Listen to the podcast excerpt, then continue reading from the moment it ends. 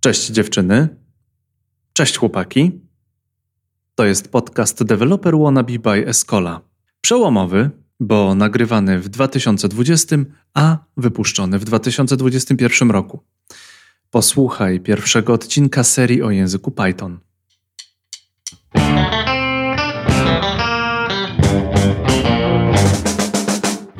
Mateusza usłyszałem w podcaście Porozmawiajmy o IT. Dzięki Krzyśku za kontakt. Spytałem się Mateusza, czy umie opowiedzieć o Pythonie tak, żeby go zrozumieli deweloper wannabes. No i od razu mogę powiedzieć, że się udało, a w rozmowie uzyskaliśmy więcej niż to było planowane. W tym odcinku usłyszysz dokładne wskazówki i rekomendacje od programisty języka Python. Na przykład, jakie są dobre materiały do nauki? Jaki jest odpowiedni sposób na naukę Pythona i która ścieżka jest najbardziej efektywna? Bardzo zaskoczyła mnie rekomendacja konkretnego programu do pisania w Pythonie, konkretnego IDE, a jeszcze bardziej argument za jego wyborem. Nie będzie tutaj coachingowego bullshitu, że trzeba dużo pracować, dużo się uczyć i w ogóle i wtedy będziesz bogaty. O wiele bardziej wartościowe są polecenie Mateusza, jak to zrobić i czego nie robić. Podczas rozmowy założyliśmy się też o kilka butelek piwa. No, zakłady są związane oczywiście z rozwojem Pythona. Ten facet naprawdę umie tłumaczyć, dlatego posłuchaj i daj znać, co sądzisz. A jeśli ten odcinek Ci się spodobał, sprawdź, czy go zasubskrybowałeś w swojej aplikacji podcastowej, udostępnij podcast dalej na Facebooku, LinkedInie, Twitterze, wrzuć tam linka. Albo po prostu opowiedz o nim swoim znajomym. Może w Twoim otoczeniu jest ktoś, kto chce uczyć się Pythona. Zapraszam do wysłuchania odcinka o podstawach języka Python. Mateusz Mazurek. Do podcastu zapraszam mądre głowy, w tym wypadku Mateusza Mazurka. Ja tej mądrej głowie zadaję pytania, najbardziej lamerskie pytania. Rozmowę nagrywam, wypuszczam w formie YouTube'a, w formie live'a na fejsie, w formie podcastu. Bo potem każdy deweloper wannabe, który się tego uczy, czegokolwiek z, nasze, z, naszej, z naszego świata IT, deweloper wannabe może się zainspirować, posłuchać, mądrego Mateusza Mazurka, który opowiada o tym, dlaczego Python jest taki zajefajny i się zainspiruje do tego, żeby czegoś się nauczyć, żeby czegoś, e, żeby coś pokombinować, pokminić, połączyć jakieś kropki, pomyśleć. Jędrzej, zaanonsowałeś mnie tak, że teraz to już muszę być mądry. Będziesz mądry. Słyszałem cię, pozdro Krzyśku, porozmawiajmy o IT. Yy, tak, pozdrawiamy. Tak, Krzyśka. Mateusz Mazurek to jest facet, który opowiada o Pythonie, który pisze o Pythonie, który jest programistą Pythona. Ile masz doświadczenia?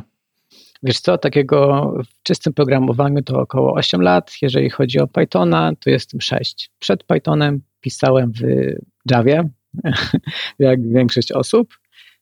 No i po tych dwóch latach mniej więcej w Javie doszedłem do wniosku, że to jednak nie jest język, który gdzieś tam mnie chwycił za serce i przyszedłem do Pythona. Więc można powiedzieć, że też się przebranżowiłem. Branżowy, suchar, tak. Tak. My dzisiaj porozmawiamy o Pythonie. Co to jest Python? Ja muszę zadać to pytanie. To co odpowiadasz? No, mówię najpierw, że Python jest spełnieniem marzeń każdego programisty. Bo? Dlaczego? Bo, dlaczego? Bo rozwiązuje kilka, jeżeli nie kilkanaście gdzieś tam wad innych języków, tak? Jest y, prosty, przyjemny, przejrzysty, nie ustępuje funkcjonalnością innym językom.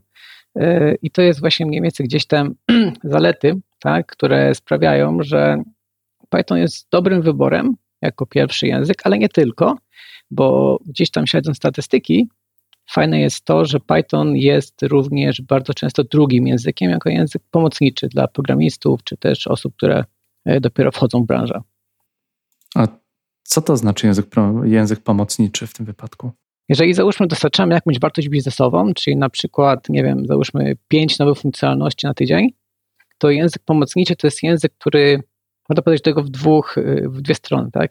Jedna to jest taka, że jest to język, który, którym dostarczamy jedną z pięciu funkcjonalności, albo jest to taki język, którym dostarczamy mm, po części funkcjonalności każdej. Tak?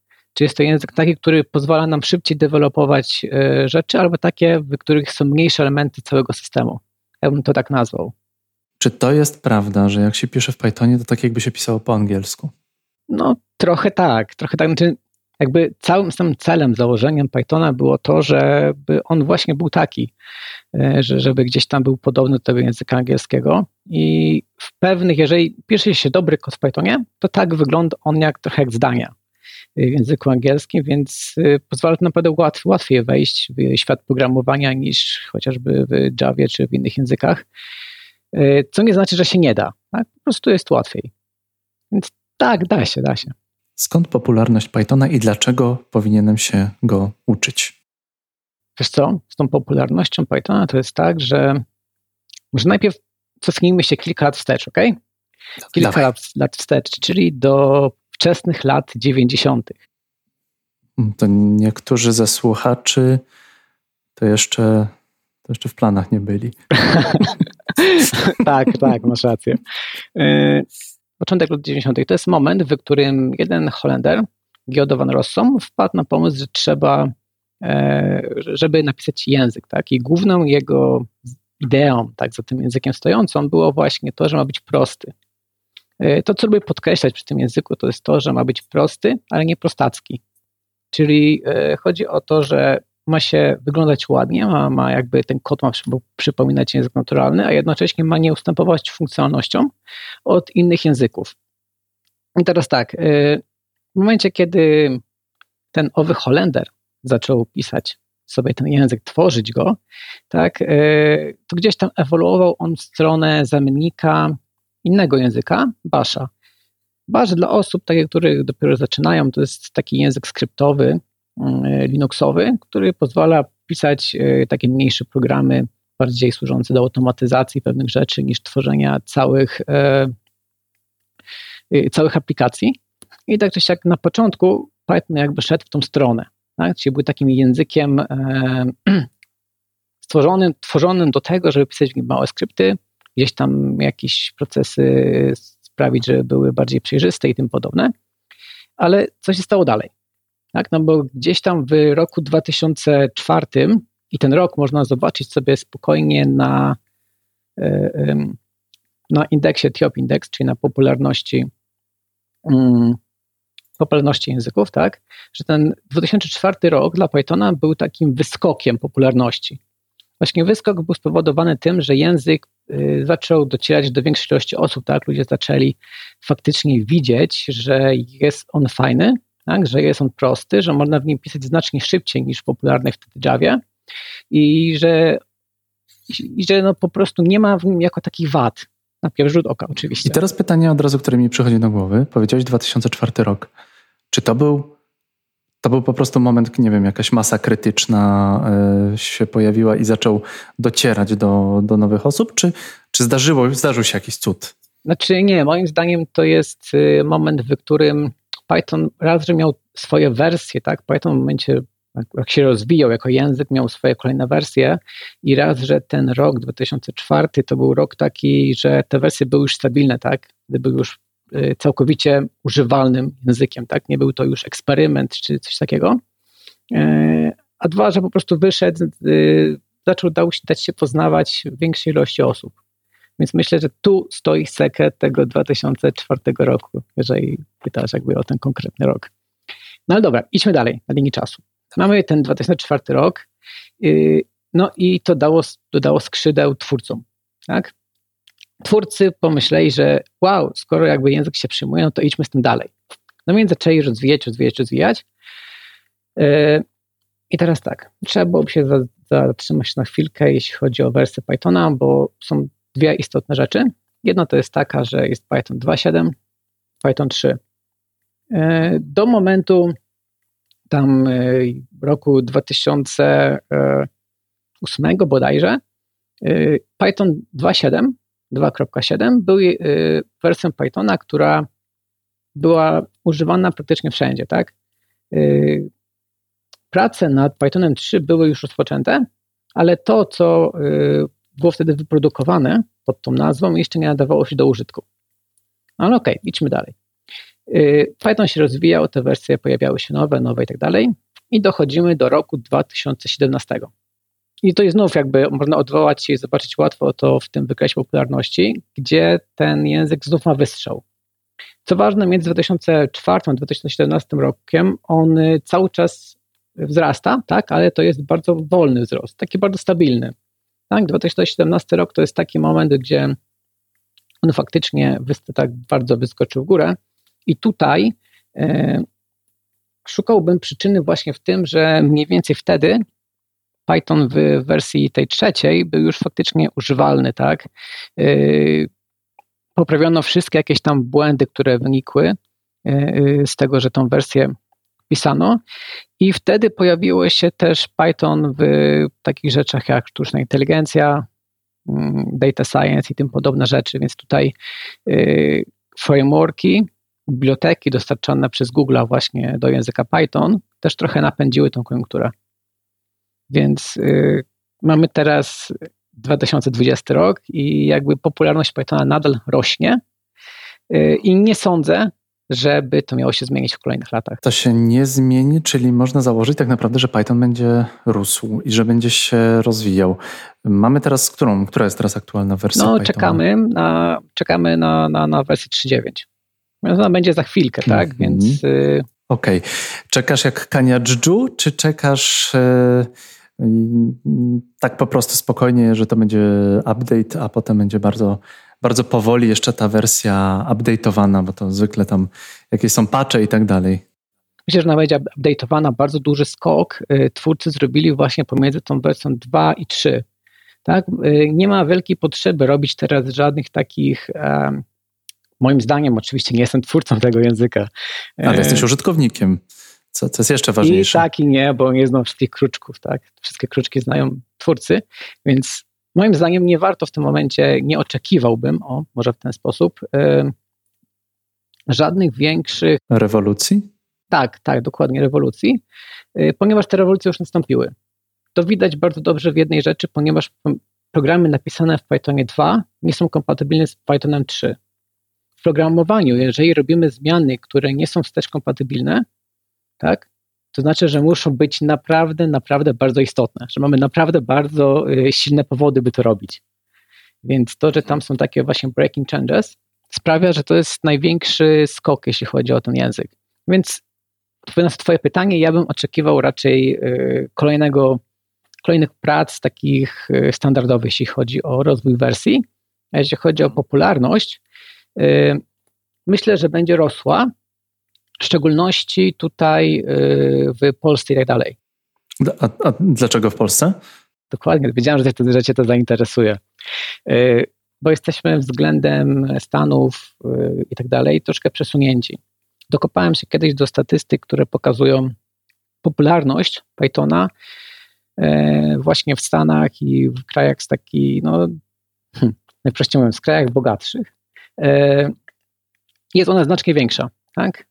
I my, moim zdaniem, będziemy gonić y, po prostu te, te, te kraje pod względem technologii, tak, pod względem wykorzystania. Tak? Dlatego w tym momencie gdzieś tam Java jeszcze króluje, ale moim zdaniem popularność Pythona będzie rosła. Będzie tylko lepiej. Hmm. Postawisz na to pieniądze? Yy, nie.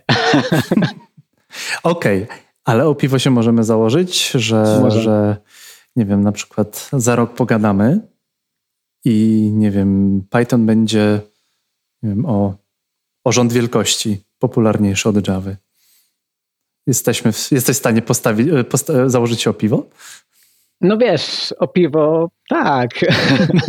nie no wiesz, to są moje predykcje, tak. E, myślę, znaczy obserwując, czy fajnie, mam fajne e, wiedzę na ten temat, bo jakby w Javie i w Pythonie, tak. Więc chociaż oczywiście ta Java, która istnieje teraz, to nijak ma się do tej Java, w której ja pisałem, tak? bo ja to pamiętam wersję siódmą, a teraz jest nawet nie wiem, która wersja Java, ale wiem, jestem tego pewien, że to jest zupełnie e, inny język, więc ciężko mi powiedzieć, wiesz, tak rzędy wielkości określić, jak to będzie się różnić, ale e, nadal stawiam, że tendencja będzie taka, jak jest teraz, czyli popularność Pythona rośnie, popularność innych języków będzie tutaj tyle.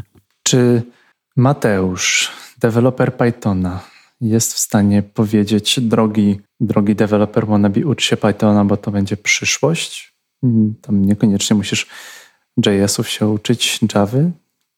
Warto zainwestować swój czas w Pythona?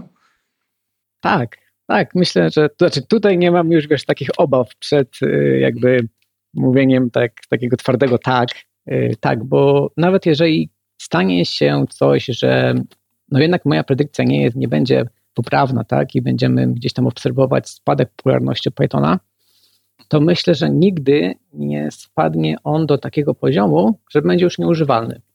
Tak? I ewentualnie może stać się tylko sytuacja taka, że, yy, że po prostu nie będzie już tym wiodącym językiem, a gdzieś tam spadnie do yy, tego języka drugiego. Ale myślę, że spokojnie mogę polecić każdemu, kto wybiera język lub szuka języka drugiego, yy, Pythona, no bo jakby gdzieś tam przedłużając linię trendu w jakikolwiek sposób, myślę, że, że warto. Ja też jakby obserwując sam język, same działania, daję okejkę. Mateusz Mazurek poleca Python. Tak, dokładnie tak. To wspomniałeś o tym, że ta popularność rośnie, że użycie rośnie. No to w tym momencie przechodzimy do takiego creme de la creme dla mnie. A to dlatego, że no, wspomniałem kiedyś, że jestem z wykształcenia filologiem i wiem, że Python też się używa trochę w e, analizie języka. Ogólnie, jak masz powiedzieć, nie wiem, trzy, cztery takie obszary, to gdzie w IT się Pythona wykorzystuje? Okej. Okay. Gdzie się Pythona wykorzystuje? Gdzieś, znaczy jedną rzeczą, która jest, to jest data science, tak? czyli to jest troszeczkę rzecz, o której ty mówisz, tak? czyli analiza danych. Tak? Tymi danymi mogą być oczywiście zdania, język, tak? więc y, to wydzieliłbym taką jedną grupę właśnie. Drugą to jest y, sztuczna inteligencja, czyli różne sieci neuronowe, jakieś takie rzeczy. To, to jakby to cały czas jest y, taki, takie bardzo popularne. Dalej mamy automatyzację.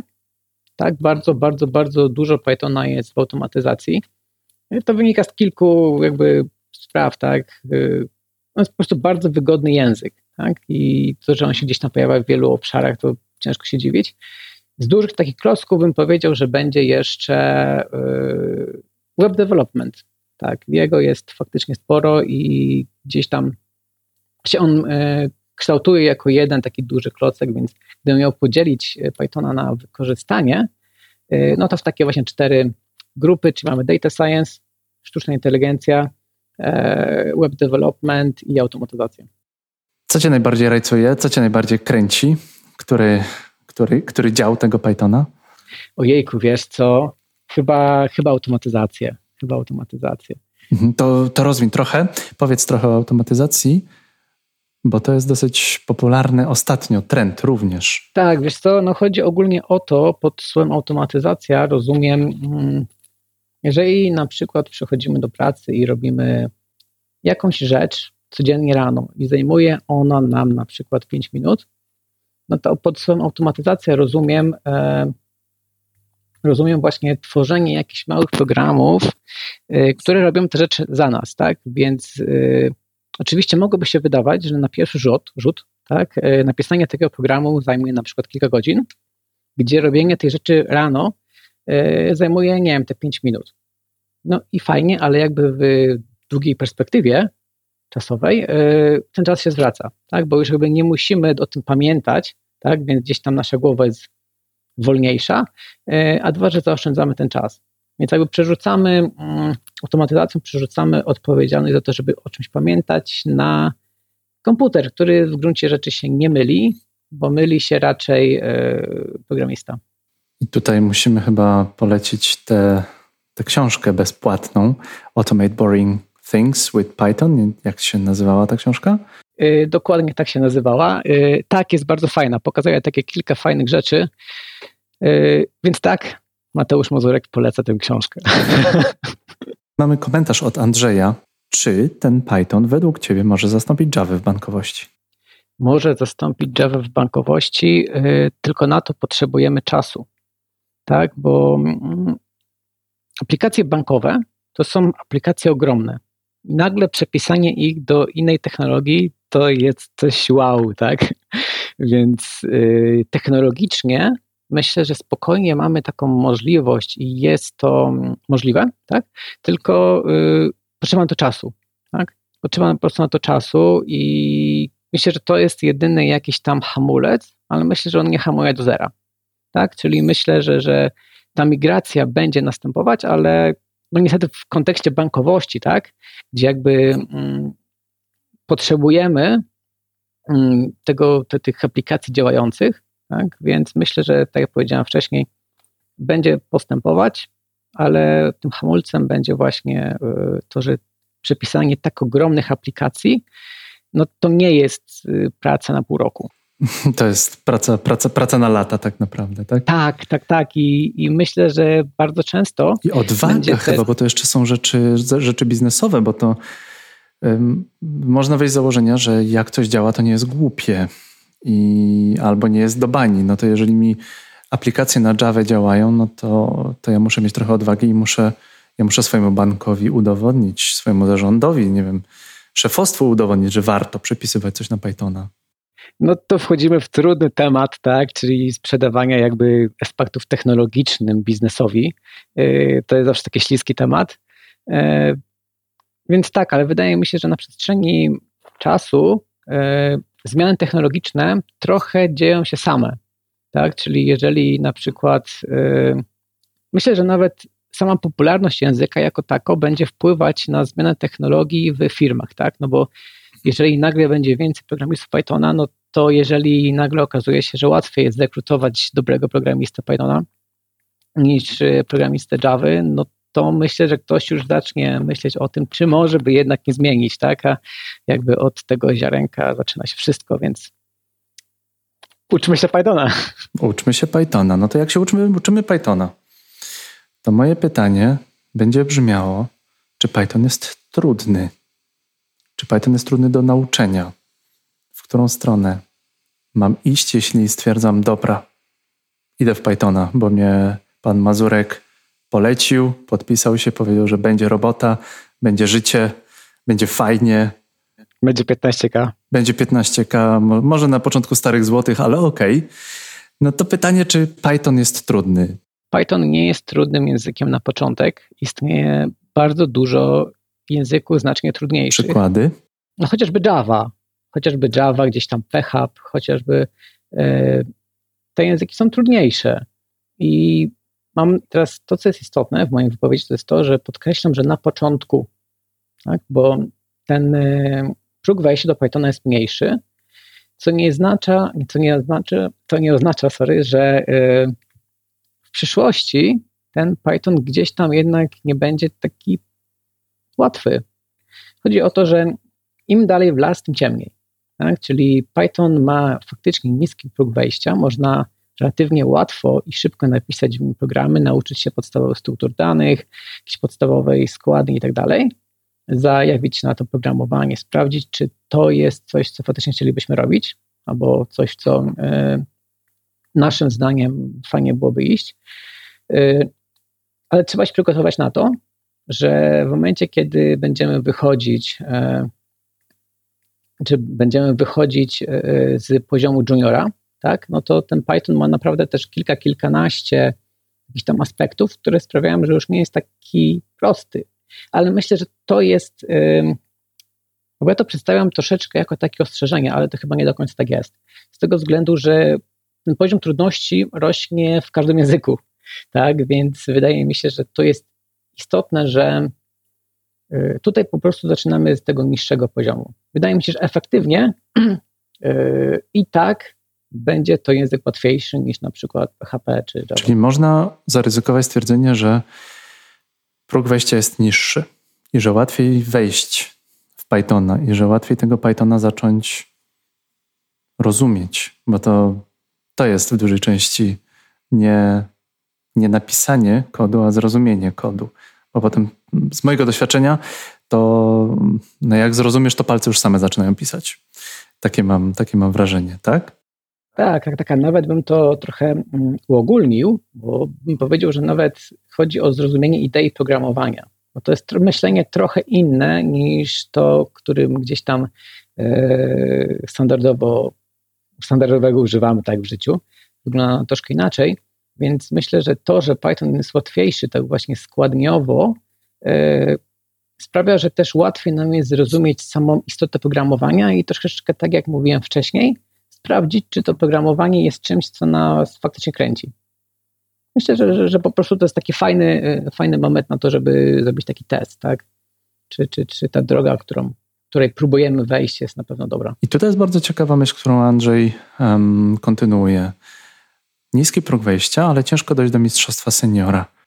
Czy ciężko dojść do bycia seniorem, ekspertem, czy jakkolwiek sobie nazwiemy ten próg wysoki? Nie sądzę, że byłoby to trudniejsze niż w innych językach. Mhm. E, oczywiście musimy się przygotować na to, że dojście do bycia seniorem, tak, ekspertem, i to są już lata, tak, są lata pracy po 8 godzin dziennie. Albo i więcej. Albo i więcej. Do po godziny tak zwane. Tak, dokładnie. Więc nie sądzę, żeby było y, w Pythonie jakoś ciężej dojść. Oczywiście ma on swoje idiomy, których nie przeniesiemy mm, tak z jednego języka na drugi od razu, E, więc tak czy siak myślę, że, że, że nie ma tej, czegoś takiego, żeby, że ciężej jest dojść w PHP do bycia seniorem niż na przykład w Javie. Rozmawiamy o nauce Pythona i są narzędzia do Pythona. Okej, okay, no to pytanie jest akurat łatwe. E, mamy ten Visual Studio Code, o którym powiedziałeś, tak? E, w gruncie rzeczy to jest narzędzie, które można powiedzieć, że jest używane faktycznie gdzieś tam produkcyjnie, jest używane faktycznie przez profesjonalnych programistów. Nie jest to narzędzie numer jeden, ale da się w nim pisać. Po, doinstalowaniu jakichś tam pluginów, podobnych rzeczy, po takim dostosowaniu go do siebie, y, jest całkiem w porządku. Jest całkiem w porządku. Jeżeli chodzi o taki narzędziem, z którego powinno się tak naprawdę zacząć, y, to jest oczywiście PyCharm. PyCharm to jest y, to jest program, to jest właśnie IDE do pisania programów w Pythonie. Jest dostarczany przez firmę JetBrains. E, można, jest ono dostępne w dwóch wersjach. Jedno jest wersja, jedna, jedna z wersji to jest wersja community, czyli wersja, która jest bezpłatna, czyli możemy sobie legalnie pobrać na komputer, zainstalować i jest. E, druga jest y, płatna. Oczywiście one się różnią od siebie funkcjonalnością, ale ja powiem tak, co najmniej moim zdaniem 70% seniorów mogłoby się, mogłyby tworzyć programy na wersji community i nie byłoby problemu. Mhm. E, fakt faktem ta wersja płatna ma trochę fajnych feature'ów y, pozwalających na fajną pracę z Dockerem na przykład albo z innymi narzędziami, które pozwalają na upłynnienie pracy dewelopera, y, że ona jest troszeczkę taka mniej kwadratowa, a bardziej okrągła. E, ale nadal e, podtrzymuję to, że spokojnie można w tej wersji community pisać programy i pisać programy świetne.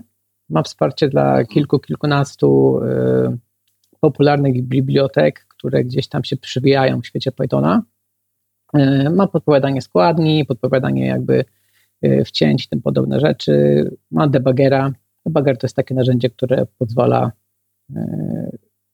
pozwala na wyszukiwanie błędów w kodzie.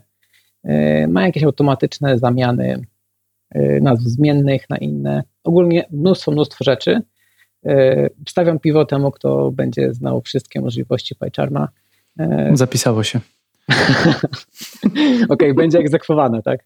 Będzie egzekwowane, tak. Można by powiedzieć, że wystarczy ci do nauki, wystarczy ci VS Code i no jak będziesz się uczył Pythona, no to nie będziesz robił wielkich rzeczy i nagle nie, nie napiszesz takiego wielkiego AI, że matko boska, że samo ci będzie za, zaczynało pisać kod. No ewentualnie PyCharm, PyHarm się pisze od JetBrainsów. Dodam może jeszcze jedną rzecz, że jeżeli ktoś zaczyna ze słuchających nas yy, uczyć się Pythona, to jednak dobrą praktyką jest używanie PyCharma. Gdzieś tam on się yy, właśnie z, tak przyjął w środowisku że jednak jak i w pracy jednak są te pajczarmy, gdzieś tam e, wszystkie procedury są opisane, jak robić pajczarmy i tak dalej, i tak dalej. Więc myślę, żeby, żeby uniknąć e, kładzenia sobie pod nogi jakiś tam kłód, tak, to po prostu jak zaczynamy, zaczynamy już w pajczarmie. Będziemy, ogarniamy sobie te kilka podstawowych rzeczy w PyCharmie i wtedy już nie będziemy musieli się tego uczyć, tak? Nie będziemy mieli tego kolejnego narzutu, idąc do pracy, że będziemy musieli zmienić ideę. Więc polecam każdemu, kto gdzieś tam będzie zaczynał yy, przygodę z Pythonem, żeby jednak zaczynał od PyCharma. Myślę, że taka dobra praktyka. Miałem romans z Atomem, jak uczyłem się JS-ów na początku. A tak, też fajny jest, jest, jest, jest bardzo fajny jest e, przyjemny i ma bardzo fajne funkcje. W którymś momencie Maciek Korsan, kocham cię człowieku, jesteś wielki. Maciek Korsan, e, programista, jeden z najfajniejszych programistów JS-ów e, w Polsce, zainteresował mnie swoim, swoim kursem mm, JS-a i tam używaliśmy VS Code. I na samym początku myślałem, że takie narzekania programistów, że a, musiałem zmienić ideę, no to to jest tak problemy pierwszego świata. I w którymś momencie tak się okazało, że a to, to nie jest tak, jak było, a tu się przyzwyczaiłem, a to miałem troszkę inaczej. Tydzień spędziłem na tym, żeby rozgryźć, ogarnąć. Dokładnie, a możemy jakby już w tym momencie sobie ciach uciąć ten problem.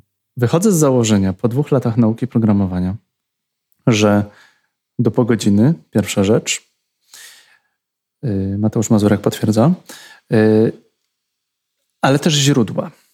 Bardzo fajnie jest zacząć się czegoś uczyć i zacząć rozgryzać.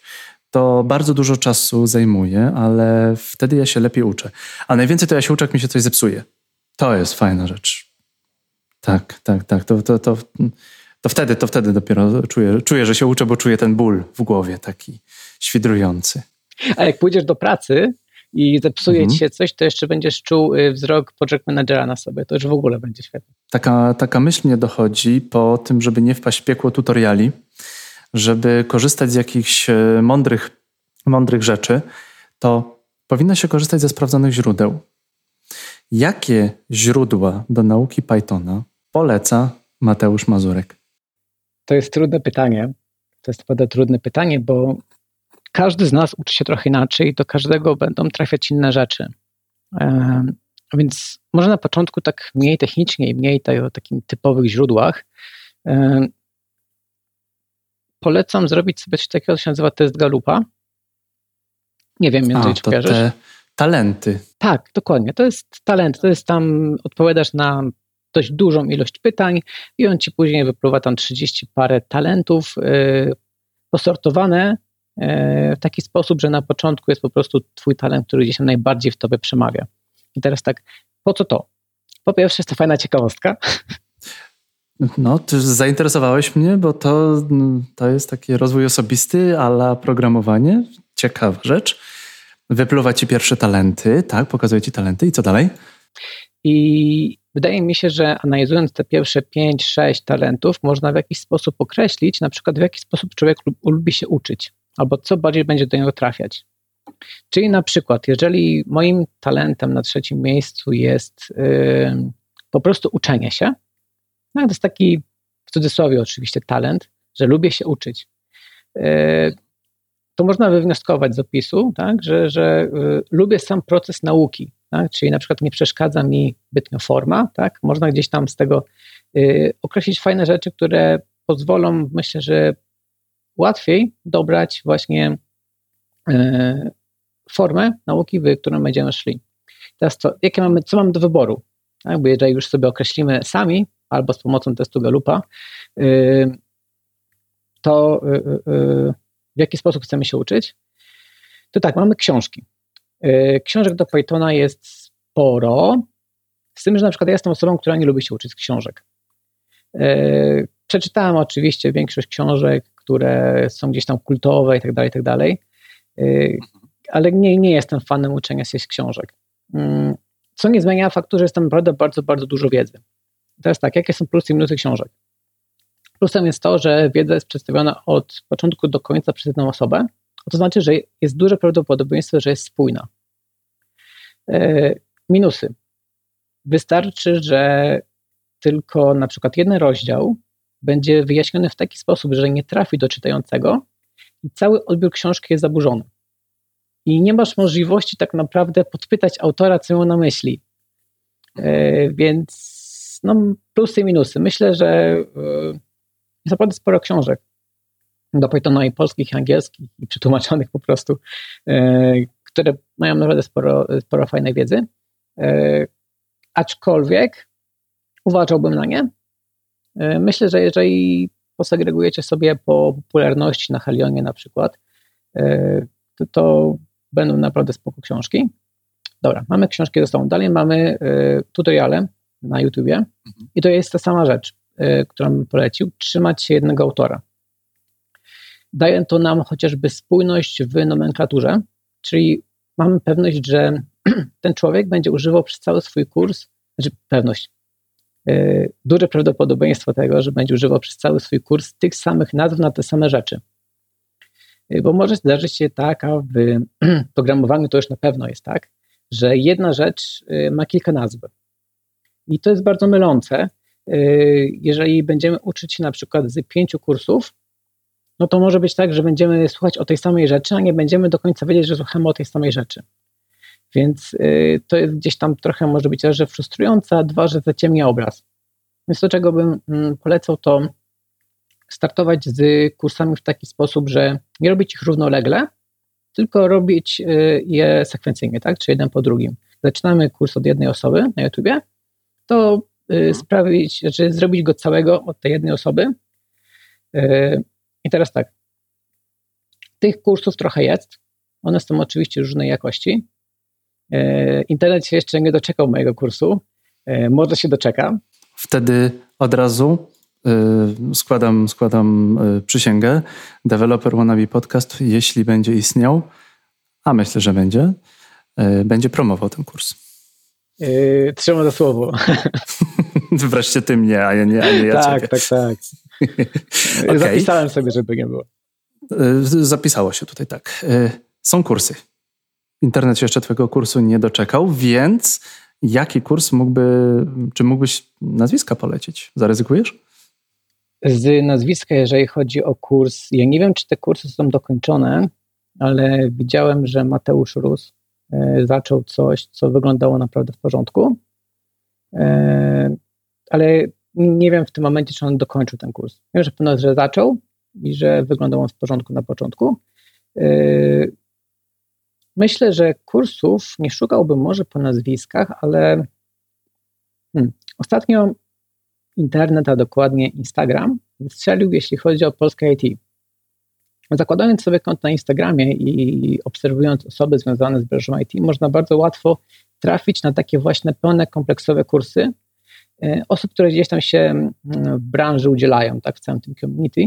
Więc może tutaj e, nie rzucałbym konkretnymi nazwiskami, a bardziej sugerował e, gdzieś tam właśnie pójść w community i poszukanie w ten sposób konkretnych kursów. Książki, kursy? Dobra, co mamy jeszcze?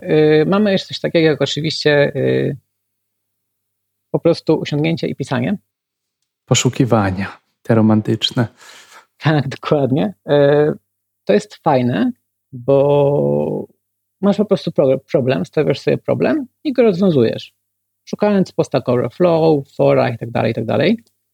To jest fajne i niefajne fajne, ponieważ daje ci prawdopodobnie najszybszy efekt z tych wcześniej przedstawionych przeze mnie źródeł, no bo bierzesz problem, rozwiązujesz go. No, pierwszy zajmie ci on dzień, później zajmie ci on, nie wiem, pół godziny, ewentualnie pierw zajmie ci miesiąc, a później zajmie ci dwa dni. E, tak czy siak ten efekt myślę, że jest trochę szybszy, przez co może e, wpływać też na motywację. Ale E, ucząc się w taki sposób, czyli w gruncie rzeczy stawiając sobie problem i go rozwiązując, korzystając z bliżenia określonych materiałów z internetu, e, możemy trafić na coś takiego, że kręcimy się dookoła własnego ogona. Znaczy, że mamy jakąś tam kawałek, jakiś tam kawałek wiedzy, e, wykorzystujemy go, ale w sumie to nie idziemy dalej. Nie idziemy dalej, gdzie że mamy tą wiedzę i kręcimy się w tym samym swoim kółku. Co możemy zrobić, żeby wyjść z czegoś takiego? Y, całkiem spoko pomysłem jest znalezienie mentora. Mm, mentoring to jest taka forma pomocy nauki, która y, pozwala na właśnie mm, na to, by osoba, która jest mentorem, kształtowała drogę e, osoby, którą mentoruje. Czyli wskazywała, że na przykład, na przykład mentoring może być na zasadzie takiej, że osoba mentorująca podsyła jakieś rzeczy do zrobienia, osoba, która jest mentorowana, rozwiązuje te problemy w taki sposób, w jaki uważa za najlepszy, następnie później rozmawiają o tym rozwiązaniach, tak? I mentorujący wskazuje momenty, tak, elementy kodu, elementy rozwiązań, elementy samego, mm, samego stylu myślenia, tak, i koryguje je, tak, by ten kod stał się coraz lepszy. Tak? Czyli on, osoba mentorująca oczywiście musi być kimś z doświadczeniem, bo jakby tego się nie da prze, przeskoczyć, yy, ale to jest coś, co w porównaniu z takimi typowo dopogodzinami, jak to nazwałeś ładnie, yy, może dać faktycznie fajny boost, jeśli chodzi o jakąś tam mm, mm, mm, mm jeśli chodzi o właśnie jakiś tam rozwój. Dobra, jeżeli chodzi o źródła, to jeszcze tutaj wymienił kursy programowania. To jest temat, który ma tak zły PR w internecie, że ja nie rozumiem czemu, naprawdę nie rozumiem czemu. Znaczy, okej, okay, dobra, trochę rozumiem, E, ale, mm, ale chyba on nie jest, nie ma jakby zastosowania. Chodzi mi o to, że kursy programowania, czyli sytuacja, w której dostajesz y, cały program, który jest przemyślany prawdopodobnie przez osoby, które wiedzą znacznie więcej o temacie niż osoba, która idzie na taki kurs, y, przez który przeszły setki albo tysiące innych ludzi, więc prawdopodobnie jest spójny i poprawny merytorycznie, e, rozłożony na jakiś sensowny, bo też pewnie nie e, losowo dobrany przedział czasu, tak? czyli rozłożony jest jakby na tygodnie, miesiące i ta ilość tygodni i miesięcy nie jest wzięta znikąd, tylko gdzieś tam się kształtowała na, mm, na przestrzeni czasu, to myślę, że to jest super pomysł, tak?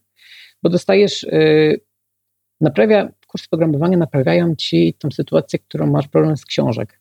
A w książkach masz tą sytuację, że jeżeli jeden rozdział jest y, niejasny, to cały przekaz książki staje się niejasny, y, a przynajmniej niespójny. W kursie programowania masz tego nauczyciela, trenera, czy jakkolwiek sobie nazwiemy osobę, którym zawsze możesz zapytać. Tak? Czasem wystarczy powiedzieć tą samą rzecz innymi słowami, tak? użyć innego szyku zdań, powtórzyć nawet to samo, tak? I jakby już te, te kropeczki się połączą i to jest ta przewaga. Widzę, że zawsze można dopytać i zawsze można dostać spersonalizowaną wiadomość, tak? personalizowaną wiedzę może bardziej, tak? Y, która właśnie pozwala na to, że, że ten przekaz staje się jaśniejszy. Więc ja bym nie skreślał y, kursu programowania tylko dlatego, y, że, że mają zły PR, Y, I teraz tak, żeby nie było też, że, że mówię, że po trzymiesięcznym kursie programowania będziecie świetnymi deweloperami, bo nie będziecie, mhm. ale jeżeli macie możliwość dostania wiedzy, tak, która jest usystematyzowana, która w jakiś tam sposób przeszła już swoją ewolucję, tak, y, no to ja bym tego nie skreślał. Ja bym to po prostu nie skreślał. Oczywiście po kursie programowania czeka Was nadal bardzo dużo wie, bardzo dużej pracy własnej, ale na pewno nie jest to w żaden sposób czas stracony, ani pieniądze stracone. Oczywiście szkoła, szkole nierówna, trener, trenerowi nierówny i tym podobne, no ale nadal bym gdzieś tak polecał. Książki, online kursy, dupo godziny poszukiwanie, mentoring i kursy. Może jeszcze bym zaczepił temat studiów. A to jest bardzo śliski temat. Ilekroć rozmawiam z doświadczonymi programistami, to mówią, że. Że nie? Że może inaczej. Powiem, że są bardzo ostrożni w tym, ponieważ mówią, że no na studiach, tak jak na studiach, bardzo często nauczysz się ogromnej ilości rzeczy, które ci się w życiu nie przyda. No i mają rację ogólnie, ale to nie wynika z tego, że program studiów jest beznadziejny. Znaczy, kurde, źle żebym się nie wkopał teraz. E, studia i sam na przykład, sama na przykład ilość matematyki, fizyki, jakichś takich rzeczy pozornie niezwiązanych z informatyką, z programowaniem, yy, sprawia, że ten styl myślenia programistyczny jednak się trochę, trochę się buduje. To nie jest takie, taka wiedza, że taki czas rzucony w błoto. Ja wiem, że, że jakby to nie będzie trafiać do wszystkich, tak? Ludzie potrzebują mm, takiego namacalnego efektu, tak? Więc jeżeli, nie wiem, będą liczyć całki y, pochodne czy inne takie rzeczy, y, to może gdzieś nie będą czuli tego zysku w momencie liczenia tych całek i będzie ten, to, to narzekanie, że te studia są beznadziejne i że nic nie robisz na nich sensownego. Aczkolwiek sądzę, że ten taki ten taki, jakby to powiedzieć, styl myślenia programisty gdzieś tam jednak się zaczął budować u mnie na studiach. Yy, więc nie przekreślałbym tak bardzo tego, tych, tych studiów i one też mają zły PR ogromnie. Ja wiem, że tam część, yy, część materiału jest przestarzała, ja wiem, że czasem prowadzący są beznadziejni i tak dalej, i tak dalej. No tak, uczymy się Pascala. Tak, dokładnie. Broń Boże, to nie neguje, tak? Ale ten taki mindset, ten sposób myślenia przez matematykę, fizykę i później programowanie, programowanie gdzieś tam na drugim roku yy, się, się, się, yy, się wprowadza, yy, no to ja myślę, że, że to nie jest głupie. Ja na swojej, na swojej uczelni, na Politechnice Łódzkiej, y, no sądzę, że było fajnie. Ja, oczywiście jak byłem studentem, to nie doceniałem tego i pamiętam, że sądziłem, że, że to jest strata czasu, że bez sensu i po co mi to. Y, aczkolwiek patrząc wstecz, wydaje mi się, że to, że to nie było takie głupie. Tak, to nie było takie głupie, że jednak ten taki e, sznyt programistyczny, sposób myślenia, obycie, taki może nawet nie programistyczny, ale trochę taki inżynierski, e, on gdzieś tam jednak się zaczął budować. To jest, to jest trochę jak powiedziałeś, temat śliski, więc nie chciałbym tutaj tak mówić takiego, takiego sztywnego tak idźcie na studiach, e, ale też nie skreślałbym tego całkowicie jako y, sposób nauki. To tak naprawdę to każdy język programowania można w ten sposób, każdego języka programowania można się w ten sposób uczyć. Python ma według Ciebie na tyle mm, fajny, na tyle, na tyle jest fajny, na tyle jest dobrze przemyślany, że potrafi, potrafi ładnie ogarniać, rozwiązywać problemy z pomocą Pythona.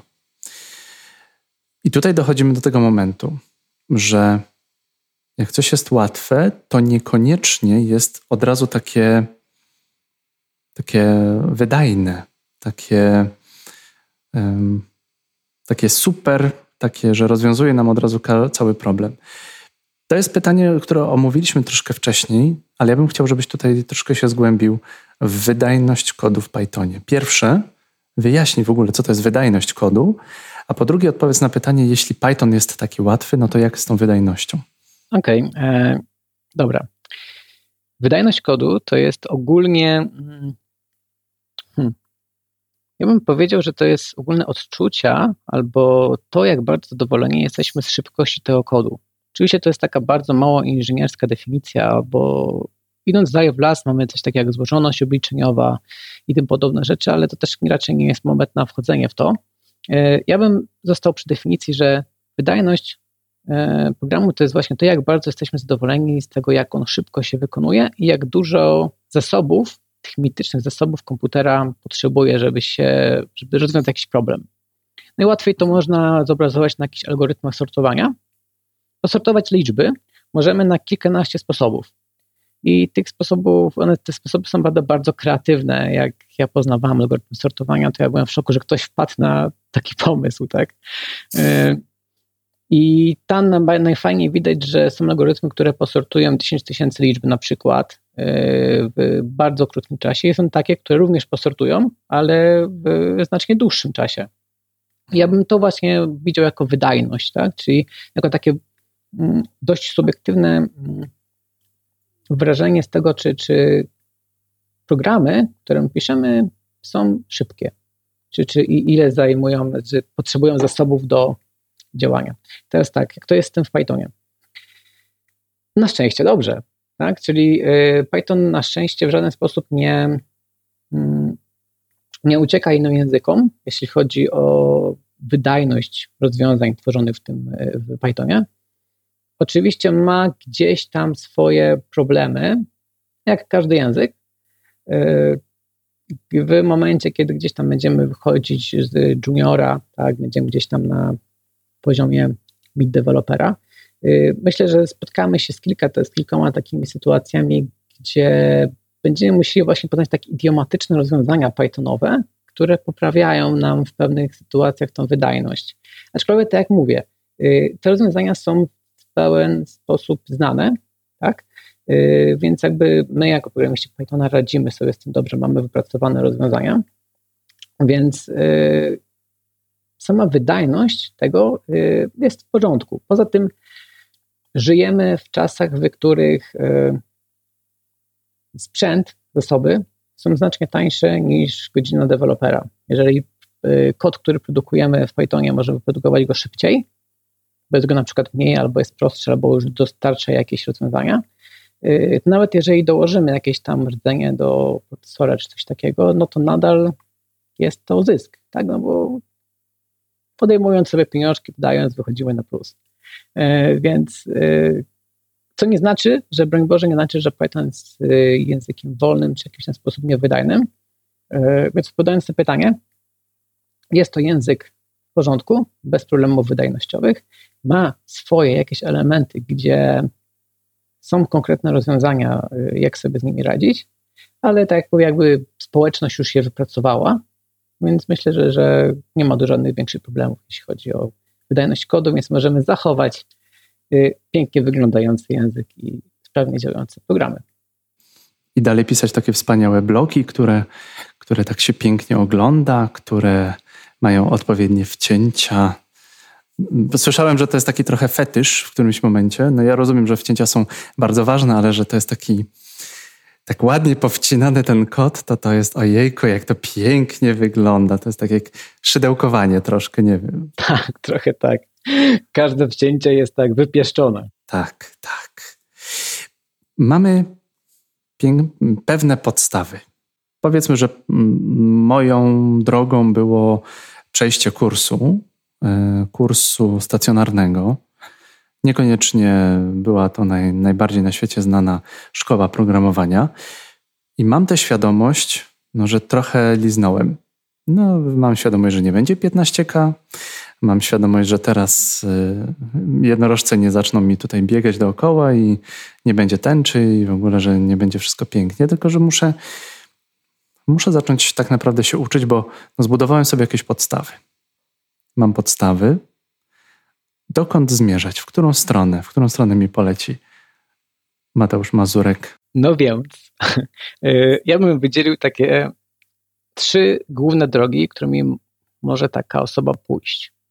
One się różnią od siebie y, bezpieczeństwem, to znaczy. Co to znaczy? Co to znaczy? Pod bezpieczeństwo w tym kontekście będę rozumiał y, łatwość znalezienia pracy. Aha. Zacznijmy może od y, takich rzeczy typu data science i sztuczna inteligencja.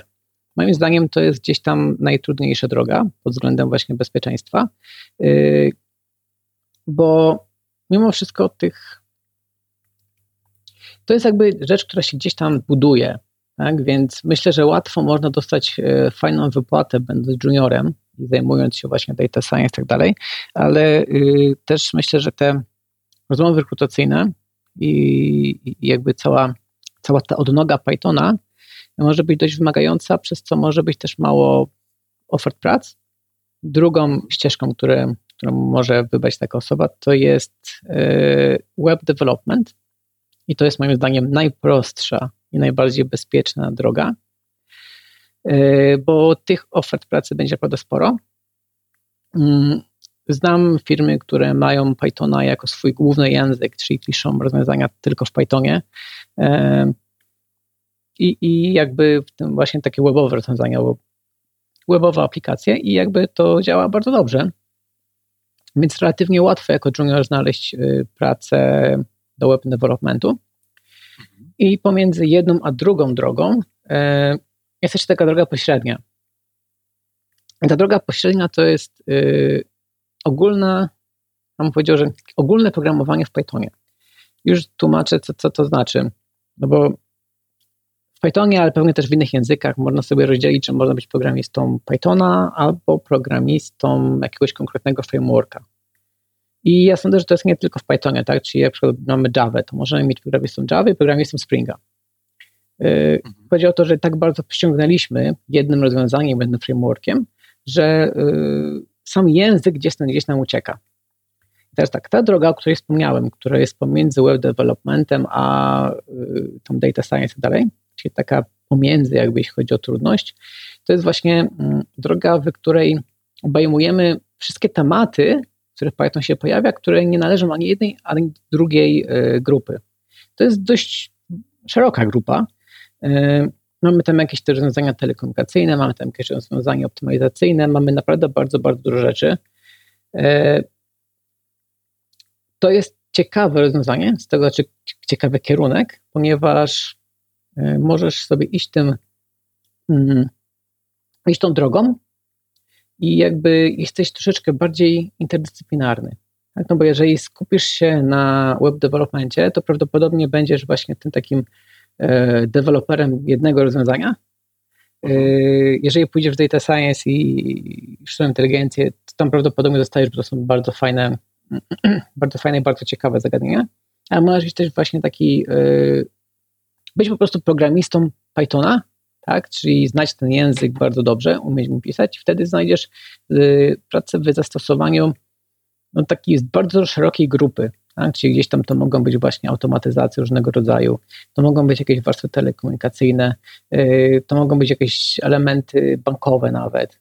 Y, ciężko powiedzieć, czego tutaj szukać, ale ja bym wyróżnił właśnie tą drogę jako jedną z możliwych, jeśli chodzi o rozwój osoby, która gdzieś tam zaczyna z programowaniem się bawić. Tutaj e, poruszyłeś taką kwestię, którą całkiem niedawno z kolegą Damianem, doświadczonym programistą, omawiałem.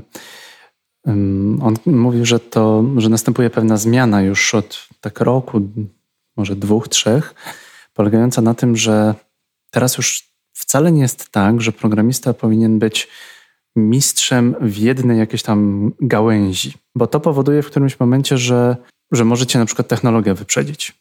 Okej, okay. mniej więcej to samo mówiłem, e, sugerując właśnie tą ścieżkę pomiędzy. Ona jest najbardziej, najszersza. Tak, że jakby nie zamykamy się gdzieś tam na jedno rozwiązanie, tylko jesteśmy tacy bardziej interdyscyplinarni. Znaczy, że idąc, zmieniając pracę, nie zmieniamy języka, technologii, zmieniamy tylko domenę, w której się poruszamy, tak? domenę problemów, które rozwiązujemy, y, a jakby cały czas, y, tak jak powiedziałeś w sumie, nie zamykamy się na jedno konkretne rozwiązanie, jeden konkretny framework, bibliotekę, coś takiego, tylko mamy rozwiązanie w całym Pythonie. Oczywiście całym to jest w cudzysłowie, tak? No bo całego Pythona to, to, to nie znają na pewno nawet e, twórcy, no bo można sobie dopisać własne rzeczy. E, ale e, tak, to jest dokładnie to, co powiedziałeś, że, że ta interdyscyplinarność tak, jest bardzo, bardzo, bardzo, bardzo potrzebna i to jest coś innego niż bycie full stackiem, tak? bo jeszcze mamy taki termin full stack, y, z tym, że full stack będzie odnosić się do y, wiedzy przekrojowej z tych takich mm, drabinek, tak? czyli z mhm. frontendu, backendu i tak dalej, i tak dalej. Y, mając na myśli to, o czym ja mówię, tak? to jest bardziej właśnie znajomość technologii, a nie konkretnych rozwiązań w tej technologii. Poruszyłeś moment tej, tej, tej, tej różnorodności tego, żeby umieć dużo, tak naprawdę, żeby się orientować. Tutaj mamy pytanie o Mateusza, który no, jakoś, jakoś e, referuje do data science również, bazy danych, SQL. Ważne, aby to mieć, przyda się to w Pythonie? Czy w webie się to przyda?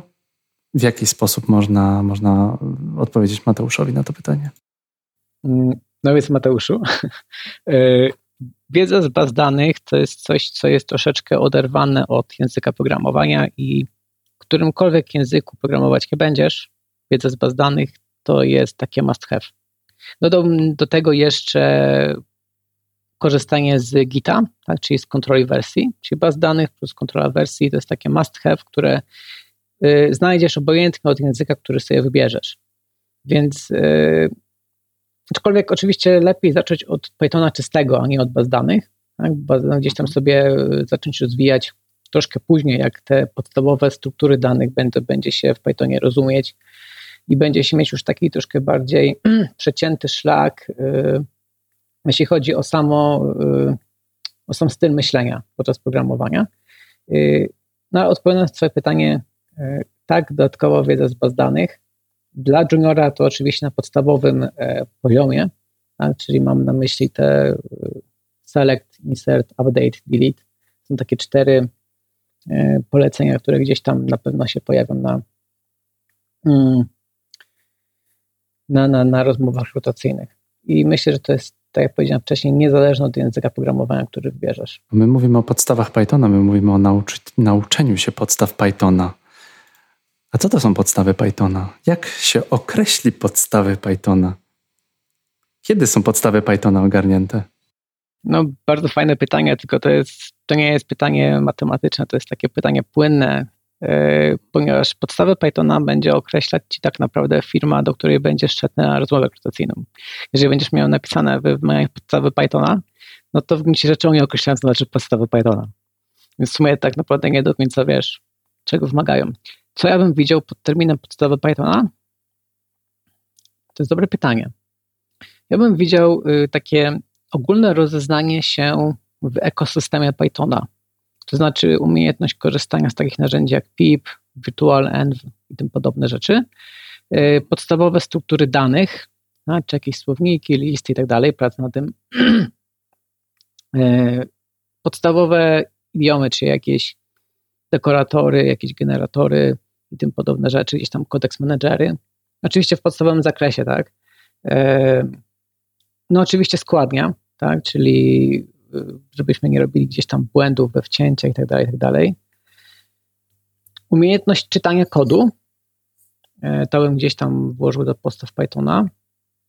E, programowanie obiektowe, też bym włożył. E, I teraz tak, pod programowaniem obiektowym przede wszystkim mam na myśli dogłębne rozumienie, co to znaczy, bo to jest temat, który gdzieś tam moim zdaniem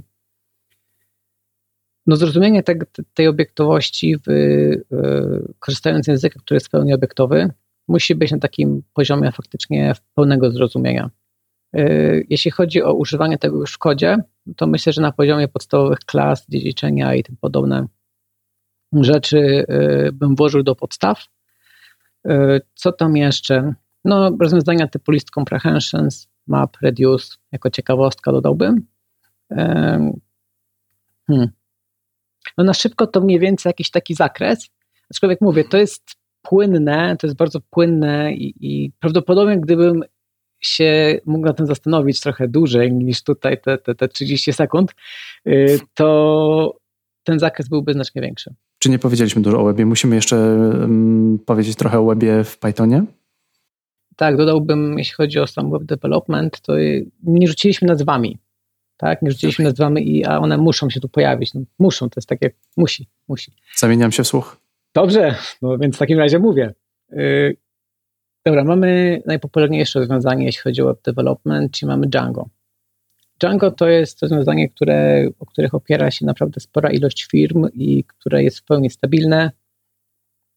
I to rozwiązanie na pewno się y, przyda. Znaczy wiedza na temat tego rozwiązania, umiejętność korzystania z niego y, się przydaje i to jest ta ścieżka, o której mówiłem, ten web development, będzie oparty przede wszystkim na Django. Mhm. Obok Django stoi coś takiego, co się nazywa Flask. Flask od Django różni się podejściem. Już tłumaczę. Django to jest taka ogromna, ogromna, ogromna, ogromne rozwiązanie, gdzie Flask jest takim mikro rozwiązaniem. I teraz tak, yy, to jest plus i minus. Jeżeli dostaniemy duże rozwiązanie, to mamy już pewne problemy rozwiązane w bardzo konkretny sposób, w taki sposób, jak chce autorzy to wymyślili, żeby było rozwiązane. I może w 80% przypadków to jest dobry dla nas, ale te 20% przypadków sprawia, że będziemy siedzieć miesiąc i szukać sposobu na obejście tego genialnego rozwiązania autorów. Yy, więc jakby miecz obosieczny, więc wybierając Django, mamy y, bardzo, bardzo dużo rzeczy tak out of the box. To jest fajne, ale mówię, że jeżeli chcielibyśmy zrobić coś, co nie było po drodze autorom, to już robi się mniej przyjemnie. Y, no i w opozycji, tak jak powiedziałem, stoi Flask. Flask nie dostarcza w swoim korze tak, y, zbyt dużo, ale sprawia to, że dorzucanie do niego rzeczy jest łatwe, przyjemne, nie jest brzydkie, nie, nie będziemy wyrywać włosów z głowy. Więc jakby mamy takie dwa rozwiązania w web developmentie. Oba są, oba są popularne, oba są do trochę innej rzeczy wykorzystywane. Django nadal jest zdecydowanie bardziej popularny. Mm, no i myślę, że jeżeli chodzi o Pythona, to te dwa frameworki są w webie najbardziej gdzieś tam istotne. Oba łączy się z jakimiś narzędziami typu ORM, czyli takie, taką programistyczną nakładkę na bazę danych, można by powiedzieć. Mm, no ale to jakby już faktycznie wchodząc w temat baz danych, no to yy, oba gdzieś tam taki, taki element implementują. Zdobywamy upragnioną pracę. Jak wygląda praca Python Deva? Powiedzmy od juniora, a potem jest ten breakthrough, jest taki moment, kiedy zaczynamy trochę więcej rzeczy robić. Jak to wygląda? Jak wygląda praca Python Deva? No jeżeli, myślę, że nie różni się ona zbytnio od pracy na przy innych technologiach. Jeżeli jesteśmy juniorem, no to dostajemy zazwyczaj, to zależy od kultury firmy. Tak? To też jest takie, to zależy. Y,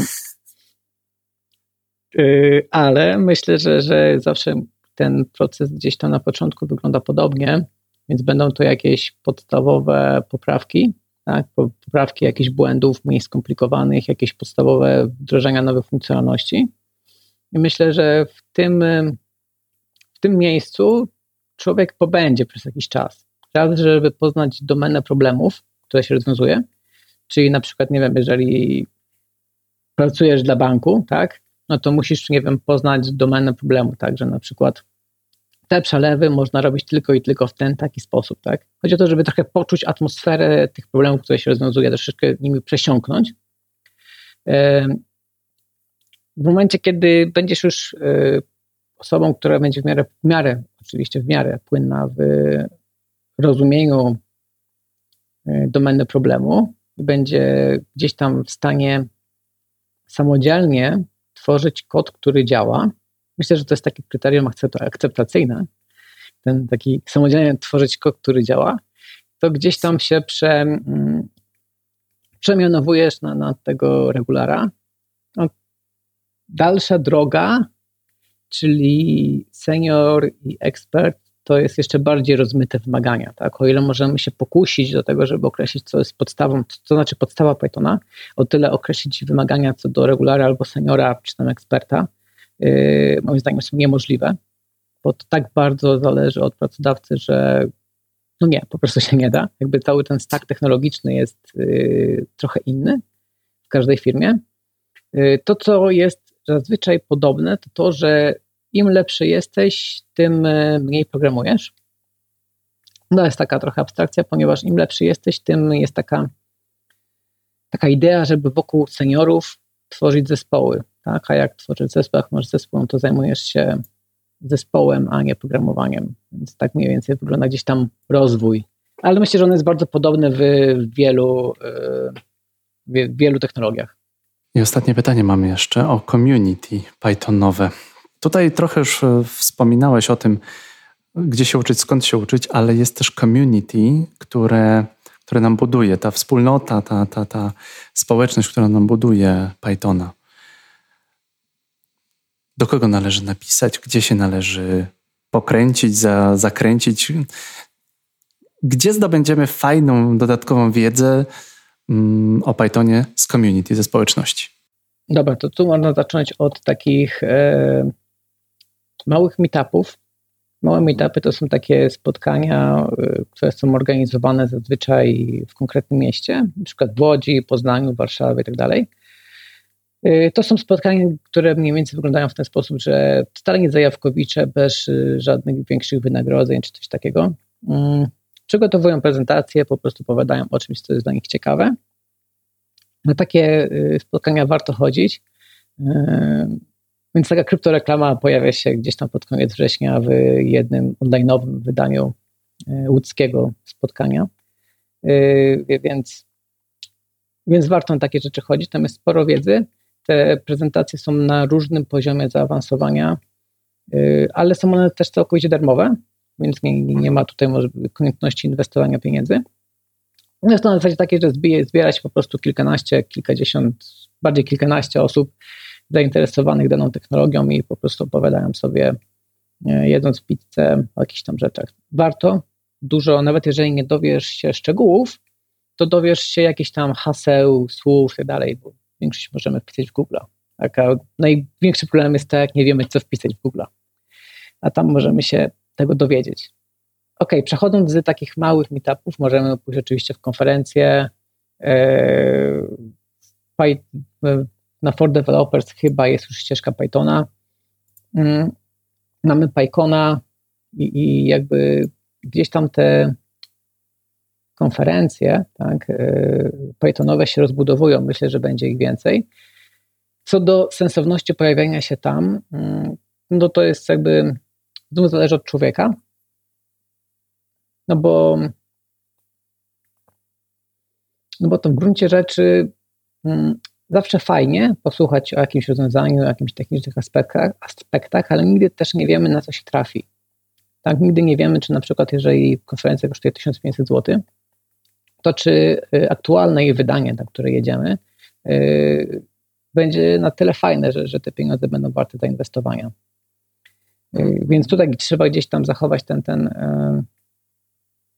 umiar. Można też oczywiście korzystać z konferencji typu, nie wiem, Bowling Frogs, takich troszeczkę bardziej i typu for developers, które są troszeczkę ponad konkretną technologię, bo jest bardzo dużo rzeczy, które mają zastosowanie do każdej technologii. I to jest fajne, tak? bo jakby y, pisząc w jednym języku, obojętnie jakim, y, bardzo masz zmniejszony próg wejścia do innego języka. To znaczy, jeżeli piszesz w Pythonie sobie, to jeżeli później chcesz iść na JavaScript, to jest ci łatwiej w niego wejść. Bo jednak pewne rozwiązania, pewny ten styl myślenia, o którym mówiłem wcześniej, się nie zmienia.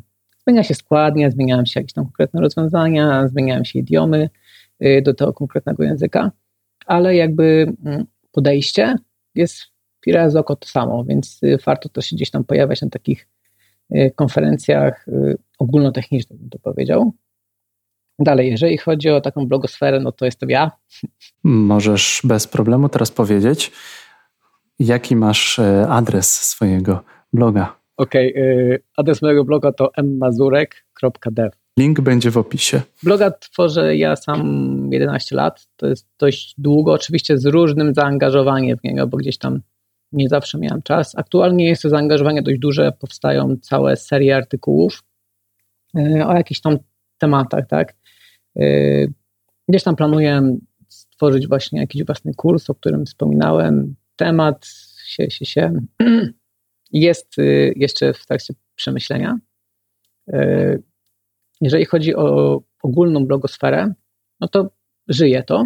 Więcej jest y, materiałów oczywiście po angielsku niż po polsku i ten, oczywiście ten, ten element się nie zmieni nigdy, ale tutaj gdzieś tam ta różnica jest naprawdę bardzo duża, większa niż na przykład dla Java, ale myślę, że to wynika z tego, co powiedziałem na samym początku, że gdzieś tam jeszcze gonimy te kraje jakby powiedzieć, które mają więcej pieniędzy. Tak. Yy, więc myślę, że jakby to też się będzie rozwijać. Yy, aczkolwiek spokojnie można trafić na blogi Pythonowe i korzystać z wiedzy z nich.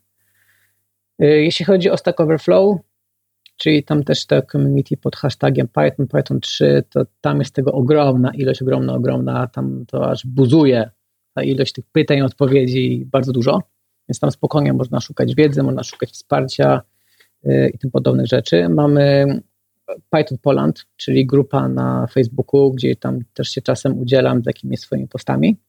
Dużo osób y, odpowiadają fajnie, merytorycznie na jakieś tam problemy. Mm.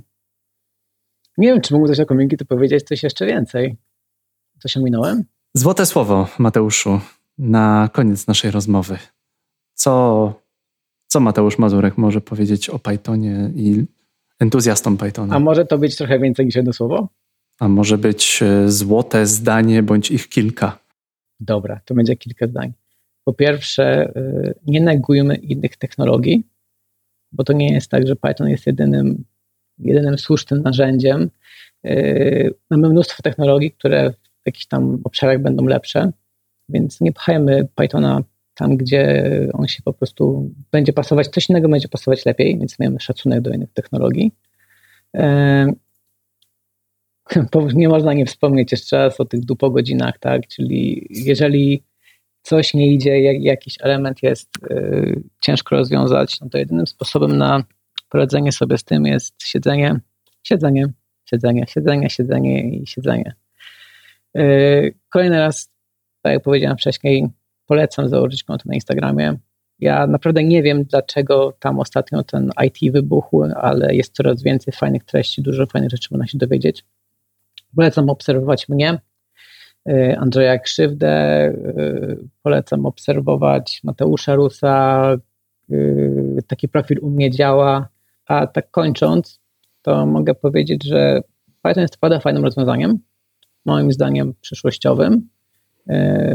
Pozostaje mi tylko życzyć każdemu, kto się podejmie jego nauki szczęścia, szczęścia, no i jeszcze trochę wytrwałości. Ale złoto. Miałem jakiś czas temu rozmowę z Olą Kunysz. Według niej powinno mówić się niekoniecznie, że samo mięso, a sam miąższ, ponieważ jabłuszko według mnie również to każdy lubi, a mięso nie każdy lubi, a miąższ według mnie jest jeszcze bardziej soczysty niż, niż, niż no powiedzmy samo, samo, samo, samo mięso. Taki miąższ dostarczył nam Mateusz Mazurek facet z ogromnym doświadczeniem. Słyszycie, jak Mateusz fajnie mówi, jak Mateusz fajnie opowiada, jak Mateusza to jara. Bardzo Ci dziękuję. Świetna rozmowa. Tę rozmowę ja będę bardzo dobrze wspominał, bo masz po prostu z jednej strony spokój, z drugiej podjaranie, a jeszcze przekazujesz to tak, że na takim, takiemu ignorantowi jak ja to, to dochodzi i chce się, wiesz, rzucić wszystko i lecieć uczyć się Pythona, bo Python taki fajny. Czyli mówisz, że mogę pracować jako y, sprzedawca, jakiś tam handlowy? Y, tak, tak, tylko jedna jedyna rzecz, taki sucharek na koniec, no nie możesz mi czegoś sprzedawać półtorej godziny, tylko a raczej elevator pitch sobie zrób. Okej, okay, kupię windę. Ach, sucharek. Bardzo wam dziękujemy, że byliście z nami. To był Developer Wannabe Podcast. Gościłem Mateusza Mazurka mmazurek.dev. Wchodźcie na ten, e, na ten blog, kontaktujcie się z Mateuszem. Jak słyszycie, ten człowiek umie. Dziękujemy Wam bardzo. Dziękuję Ci, Mateuszu. Do usłyszenia.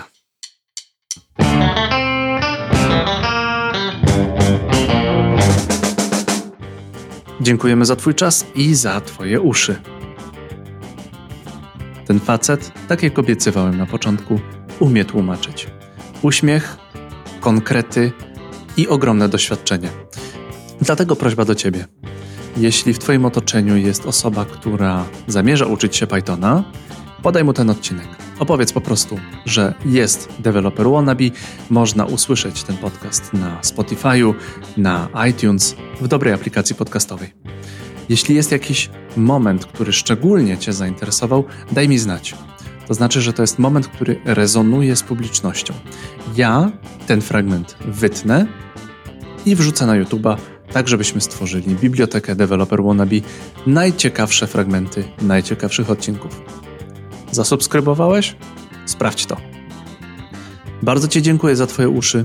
Wszystkiego dobrego w nowym roku. Do roboty, do po godziny. To jest podstawa. Pozdro.